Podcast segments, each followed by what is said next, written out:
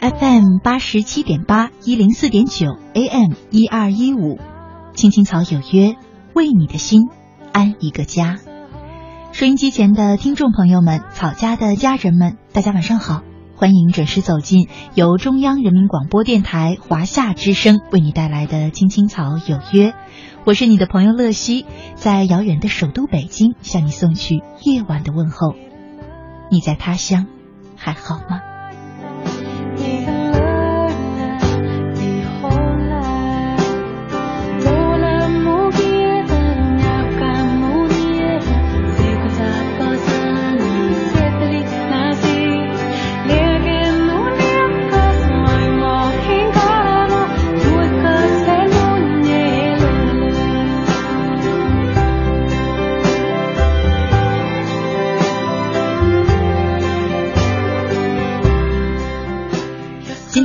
是二零一五年的九月七号，是星期一，和大家一起走进草家每周一的人生四季。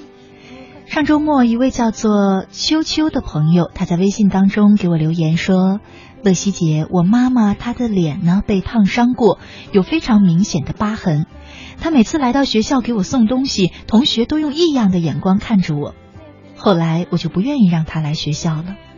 其实我知道这样不好。”但是我真的不喜欢别人那样看着我。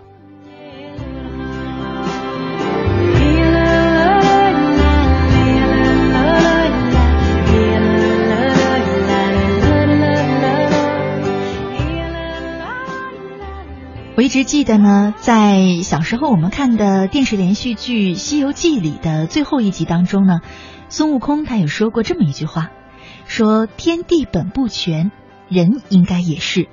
想来天地都不齐全，何况小小的人乎？是吧？其实我们每一个人，如果你用心的去想想自己，你会发现你身上啊不止不全，可能还真有很多缺陷。这个时候，也许你对周围的人相对的就会宽容一些，包容一些，也理解一些。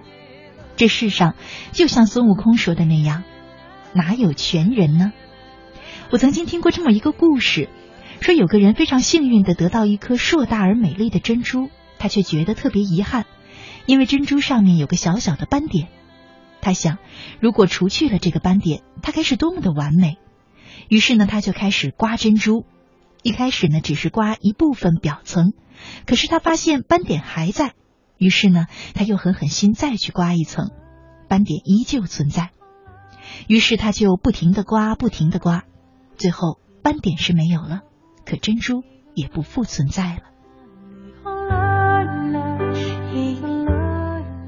之后这个人就伤心的一病不起，临终之前他非常的忏悔，对家人说：“当时我如果不去计较那个小斑点，现在我手里还会攥着这么一颗硕大而美丽的珍珠。”想想这样的道理，很多时候我们还真是后知后觉。其实，我们每个人的脚边都有属于你的彩贝，手里也都有属于你的珍珠。可是我们却不懂得珍惜，不善于享用，因而错过了好多好运，也辜负了很多美丽。我们对自己这样，对别人也是这样。也许你只看到了自己身上那些你不喜欢的地方，那些你认为是缺陷的地方，最后却忽略了这人生它本身就赋予你的美丽。身边有些人呢？可能你对他们总是抱着一种挑剔的目光，于是你就牺牲掉和他们成为相亲相爱的朋友、亲人、家人的机会。我想这就是这个磨珍珠一样的道理吧。其实，如果我们哲理的看待生活、看待人生，你会明白，应该把缺陷活成一种美好。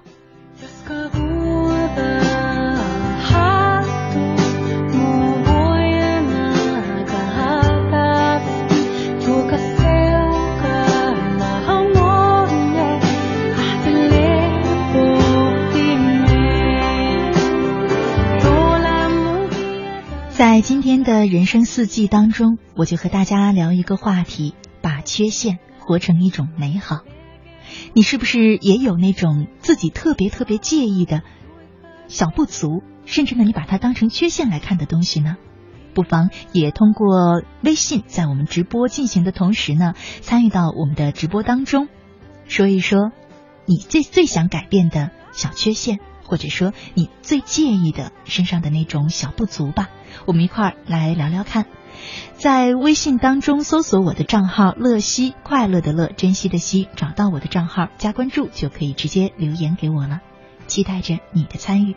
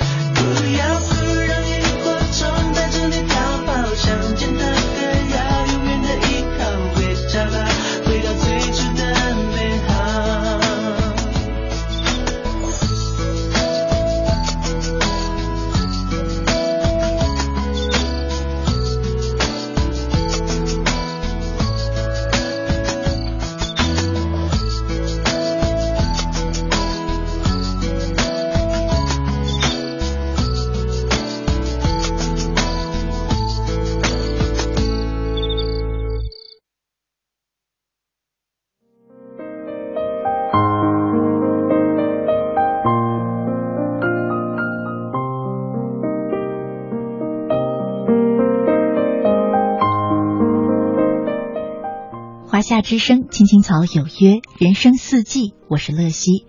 今晚和大家一块聊的话题是把缺陷活成一种美好。接下来呢，和大家分享一篇文章。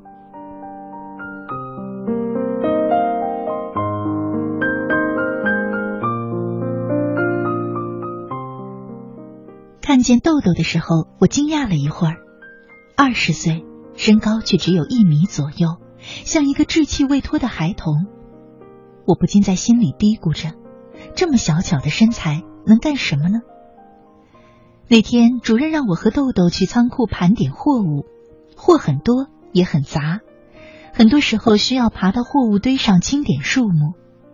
我自告奋勇说：“我上去让他记录。”豆豆笑笑说：“还是我上去吧，我小巧玲珑，身轻如燕。”说着就灵巧的爬上了货物堆。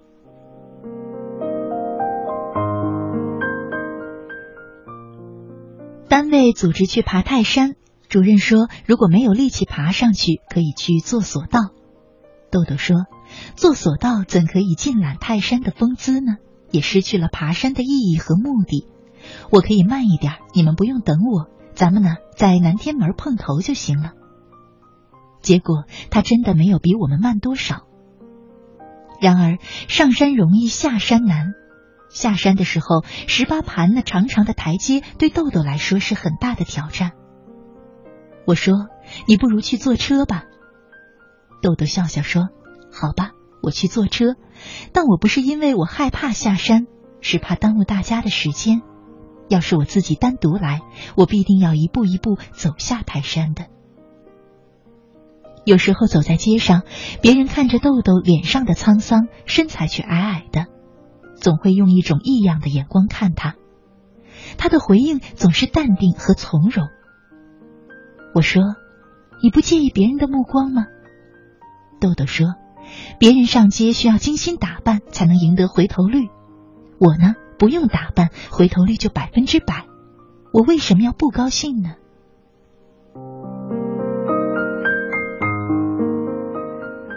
慢慢的，我知道了豆豆的一些事情。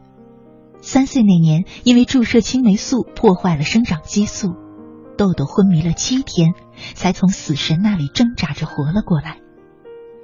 八岁那年上小学，豆豆发现自己的身高一直赶不上别人。后来他明白自己不可能再长高了，他很苦恼，冲着母亲发脾气。母亲是个个性乐观的人。母亲对他说：“你跟别人没什么两样，别人能做到的你也能。”在母亲的影响下，豆豆变得活泼开朗起来。每逢有调皮的同学嘲笑他的身高，豆豆就笑着说：“等我长大了，我就长高了。”豆豆说：“自从那次小时候死里逃生之后，他对生命就有了一种特别的敬畏。”他说。活着就是一种幸运，为什么要自暴自弃呢？这个世界上完美无缺的人少之又少，缺陷其实并不是一件可怕的事儿。只要我们不压抑自闭，内心坚定从容、乐观向上，懂得自省自爱，用善解人意的情怀超越自己身心的局限，也一样可以绽放美丽的生命之花。把缺陷活成一种美好，人生的歌就会变得优雅。悠长。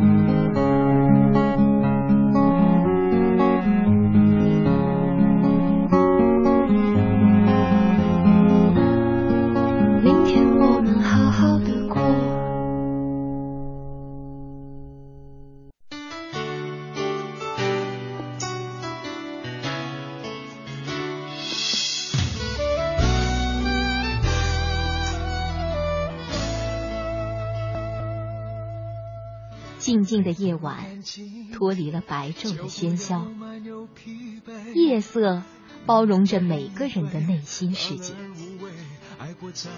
不再让夜的寂静和冷漠占据你孤独的心房，在这个繁华的城市，找到可以让自己停歇的角落。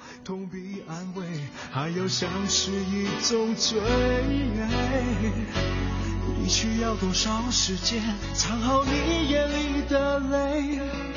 别让我后悔，爱不等于了解，不过一场宿醉。青青草有约，每晚守候你的心情讲述。带走你的心，让给我逃避的空间。连在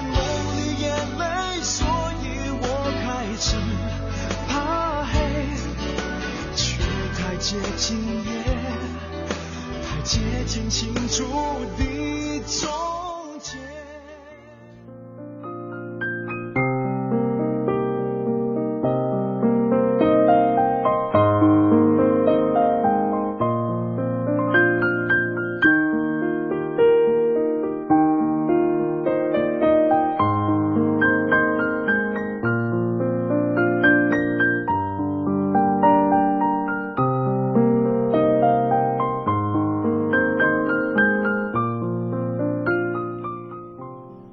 之声，青青草有约，人生四季，我是乐西。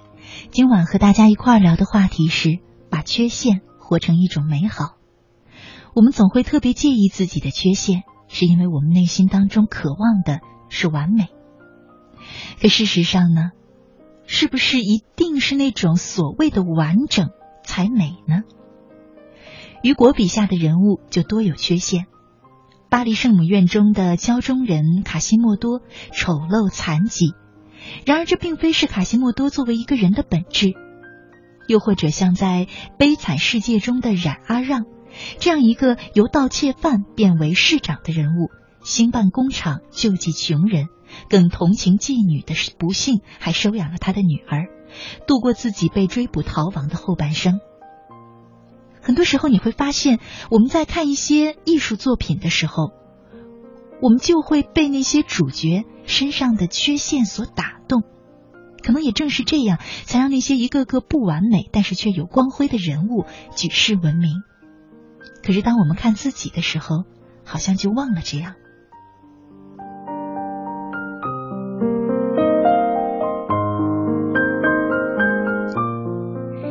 接下来呢，和大家分享一篇文章，靠缺陷成名的不爽猫。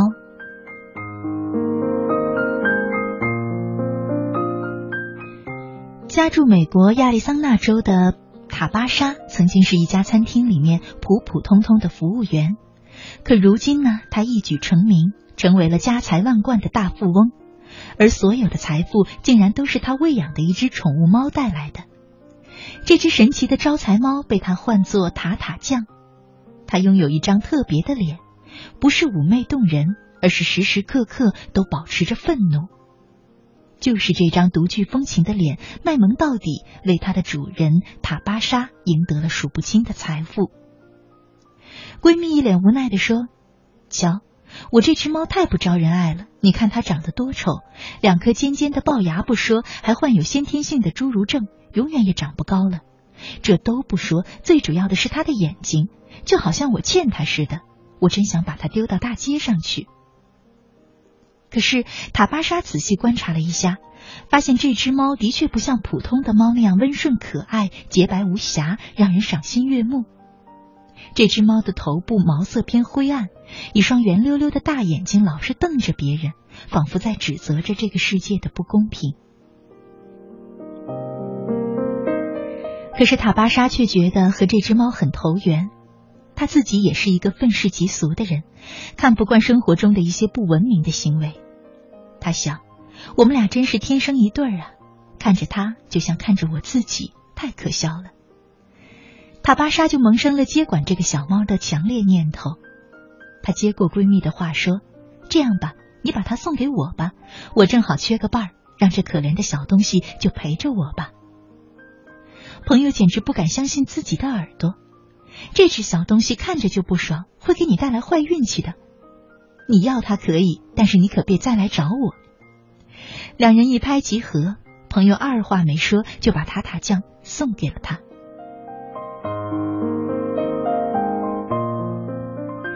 塔巴莎很喜欢逛社交网络，他看到很多网友在网上秀出了自己的宠物，有些动物还成了大明星，走进了千家万户。他忍不住就心动了。有一天，塔巴莎逗塔塔酱吃蛋糕，小家伙倚在沙发上吃得津津有味，却仍然摆着那张臭脸。塔巴莎忍不住放大了他的脸部镜头，拍下了他活动的视频，传到了社交网站上。让塔巴莎兴奋不已的是，在短短的几天之内，这只不以可爱亮相的猫就迅速火爆了起来。有人留言说。这只猫太有个性了，从来没见过这么奇怪的猫。有人这么写着：“猫咪，你在忧伤些什么呀？是不是理解我心里的苦？”不知不觉间，他在社交网站上就凭着一千五百七十万的视频浏览量一炮而红，他的视频点击甚至比好莱坞的当红影星还多。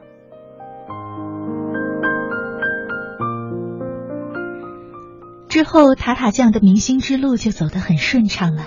他为某个猫粮品牌代言，还有了自己的冰咖啡品牌。猫的那张臭脸出现在了各种各样的物品身上，以铺天盖地之势占领了市场。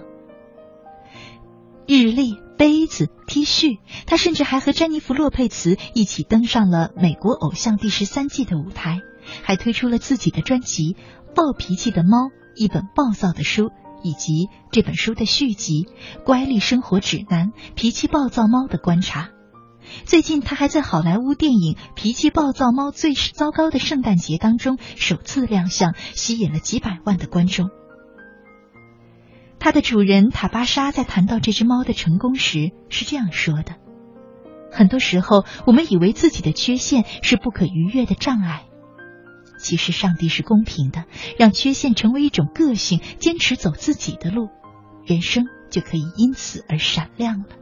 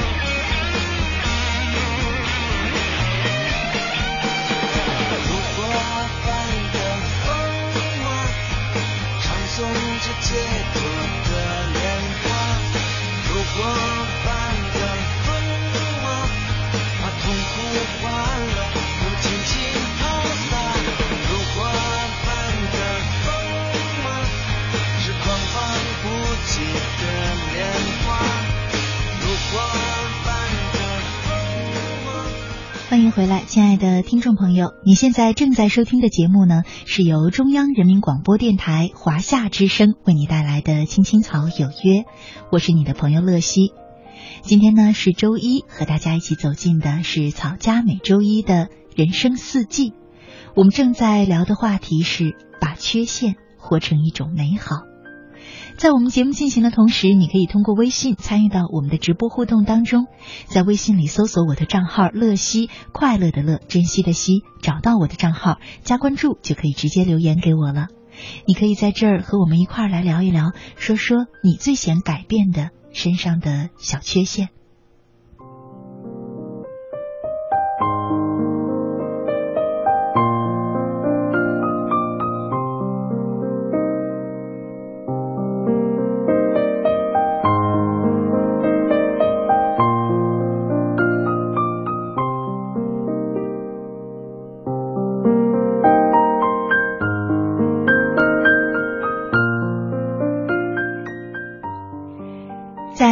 节目一开始呢，有读了一条网名叫做“秋秋”的朋友他发来的留言。他说呢，因为他的妈妈曾经被烫伤过，脸上有非常明显的疤痕，所以每次妈妈来到学校的时候啊，同学呢都会用异样的眼光看着他，这让他很难过，总觉得不喜欢那种感觉。其实我想，这样的一种感觉，确实在内心当中应该是那种很纠结的状态。一方面，你深爱着妈妈，妈妈也深爱着你；另外一方面，你好像内心对她有一些排斥，这样的排斥又让你感觉到愧疚和自责。我知道这种感受一定不好过。可事实上，即便是那些，嗯，脸上没有疤痕的父母，那些看起来很漂亮的父母，又有多少能在自己的孩子眼中真的是一个特别完美的父母呢？大多数的时候，我们在追求所谓的完美，想要拥有完美的亲情、爱情，想要拥有完美的自己。可事实上，月有阴晴圆缺，就连星星也有陨落的时候。可能世间从来就没有完美。许多时候，正是因为我们对自己的苛责，对自己不完美的那种厌恶，才让你对身边人开始挑剔起来。事实上，尝试着用那种开放的心态去看待自己，也看待身边的人。当你选择和自己和解的时候。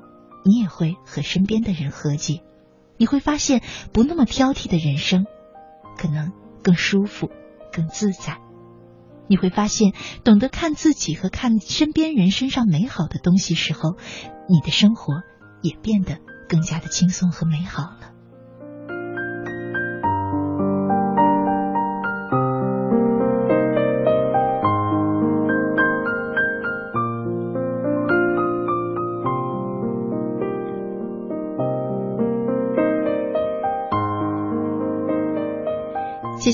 和大家继续分享文章。我那有缺陷的完美父亲。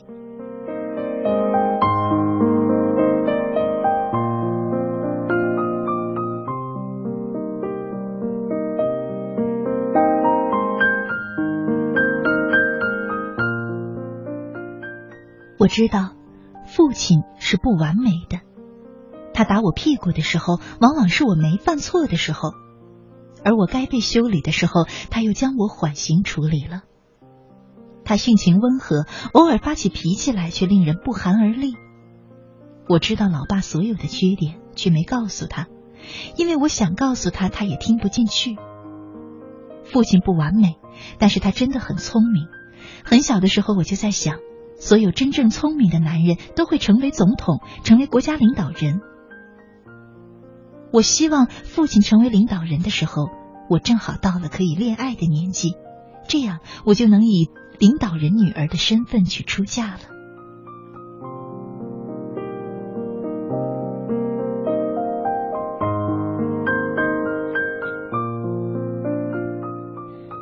我的弟弟们参加了童子军，父亲是童子军的教练。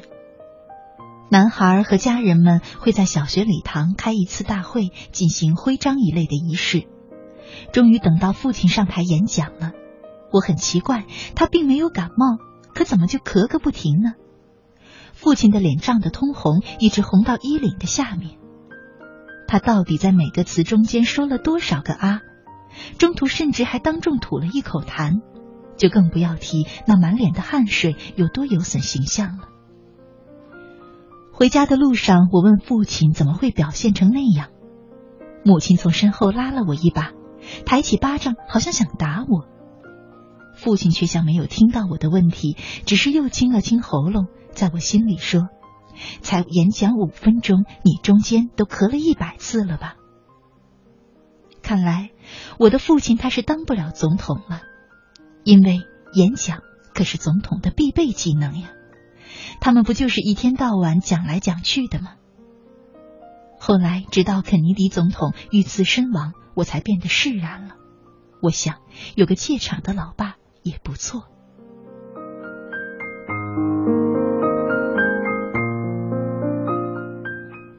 父亲在我们家是绝对的家长，是老妈眼里绝对的权威，可我却并不买账。我会就某个问题跟他辩论个没完。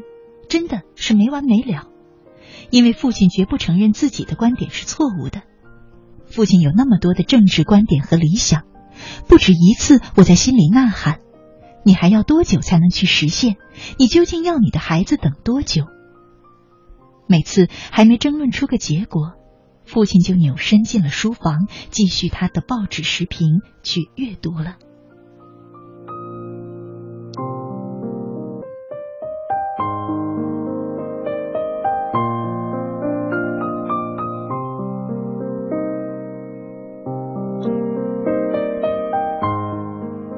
那个时候，在我的心中曾经深植了一个梦想，那就是要成为一名艺术家。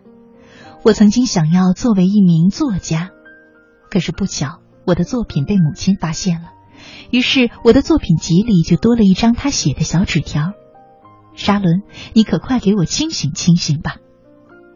一想到把本子放到哪里都会被母亲翻出来，我就没有了写下去的欲望。于是我有了新的梦想。成为一名演员，这个想法我没告诉任何人，甚至连我最好的朋友都不知道。要知道，想叫他们保密，那是绝对不可能的事儿。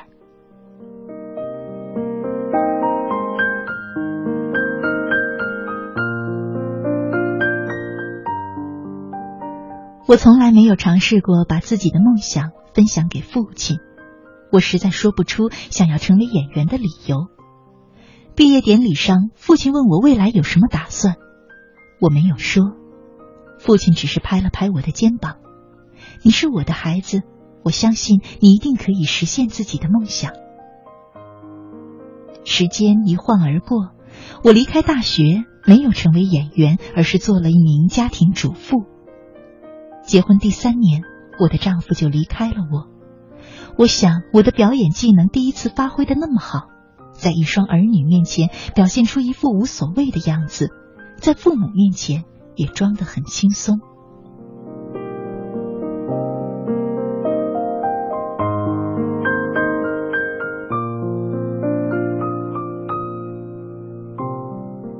找工作对我来说是如此的困难，毫无社会经验的我处处碰壁。有一天，父亲过来看我。他说：“路过一家小剧院，看见门口张贴着招聘演员的广告，要我去试一试。”我的第一反应就是愤怒。我从未告诉过任何人我的梦想，我也不想贸然的过去丢脸。父亲怎么会让我去面试这样一份工作呢？一种心里面最隐秘的部分被人突然触碰的痛感包围了我。这些天来所有的委屈涌上心头，我高喊着：“你开什么玩笑！”之后就摔门跑了出去，边跑边哭。我不知道自己这样跑了多久，只知道停下来的时候，周围的一切景物都是陌生的，除了不远处一个熟悉的身影。父亲的脸涨得通红，满脸的汗水浸湿了衣领。我们的目光相遇，他一副欲言又止的样子，让我想起了那个站在讲台上的他。我并不知道不善言辞的父亲为我联系过多少个剧院，也不知道父亲是怎么样说服剧院的经理为我争取到面试机会的。我只知道，在那个夕阳尽染的傍晚，我和他并肩走了好久。从那一刻起，我终于了解，原来父女之间根本无需言语，父亲其实一直都懂我，只是没有察觉而已。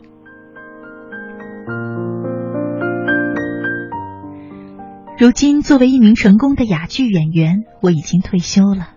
家里堆满了父亲的笔记本，那上面工工整整的写着父亲对我表演的感受和建议。在儿子进入大学戏剧表演专业之后，我把这些宝贝转赠给了我的儿子。像当年对我那样，每逢有儿子参演的戏剧，父母都必会前去观看。哪怕他们俩都不喜欢看莎士比亚的剧，父亲坚信外孙一定会有成功的那一天。他说他很棒，跟我看见的那些优秀演员一个样。对待我那热爱写作的女儿，父亲也从来不吝啬自己的赞扬，说她就跟 J.K. 罗琳一样，一切皆有可能。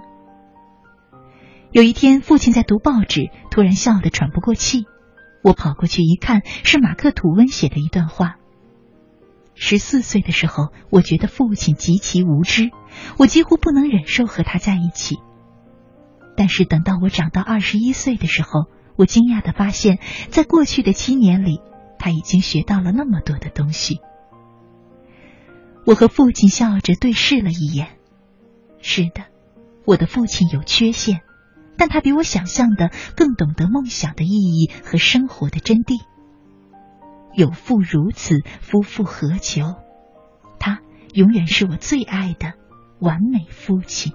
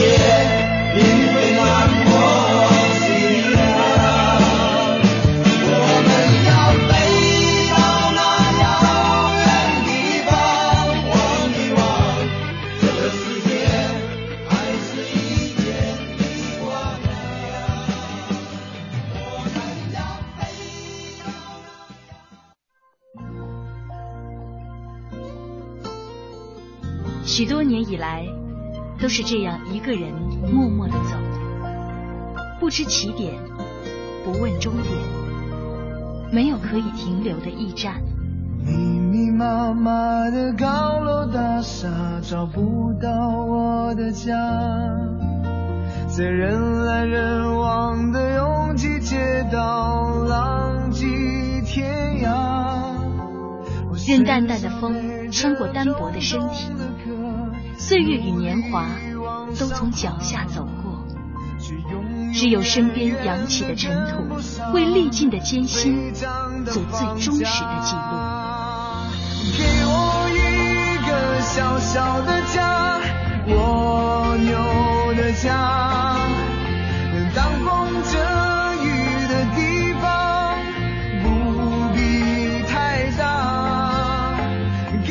青青草有约，在漂泊的岁月里，为你的心安一个家。一个属于自己温暖的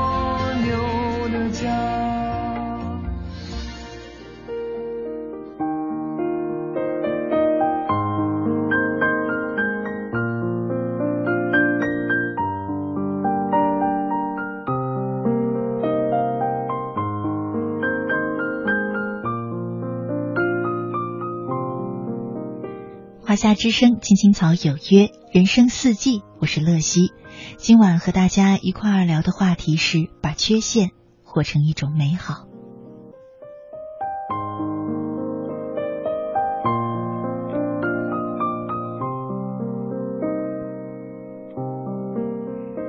微信上飞扬他说：“我妈妈没有读过书，别人会笑我妈妈没有读书，我心里好难过，但是我不会失落。”只是我觉得自己是在掩盖自己，伪装自己。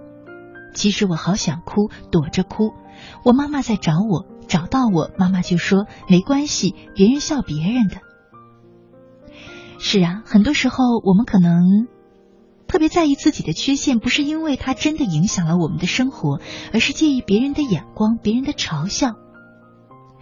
英国哲学家托马斯·布朗说：“当你嘲笑别人的缺陷时，却不知道这些缺陷也在你内心嘲笑着你自己。”是啊，就是这样。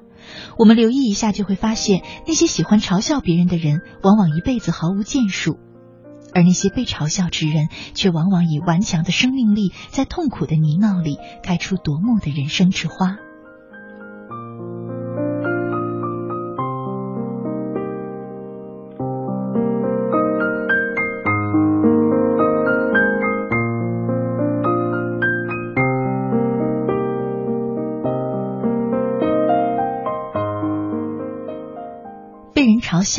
肯定是痛苦的，那些刺耳的笑声、无情的眼神，可能就像一把把尖利的刀，深深的刺进你的心。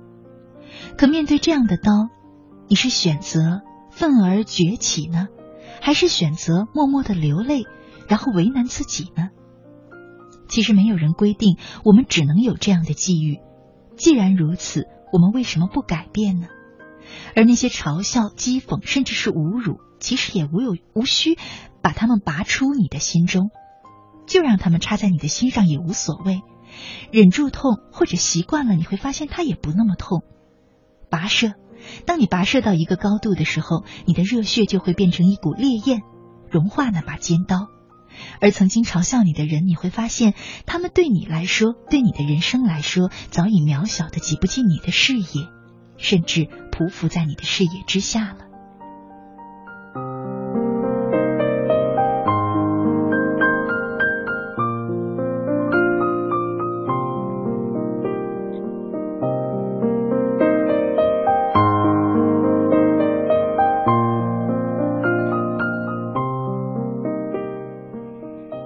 时间呢？今晚的节目呢，马上就要和大家说再见了。最近呢，我们在微信的公众平台里面呢，啊，做了一个小活动，就是在草家做了我们的青草读书会，希望呢，能和我们草家的朋友们一起读书，一起成长，一起变得更好。现在呢，报名已经截止了。那其实，如果你现在还想和我们一块儿读书的话，也不一定非要参与到我们的啊这个。本次的活动群当中，嗯，如果你已经错名了，错过了报名机会，就从明天开始关注我们的公众微信号，我会把每天大家读书的内容和感悟都推送出来，让错过这次报名的朋友也可以和我们一块儿去读书，一块儿去交流，一块儿去成长。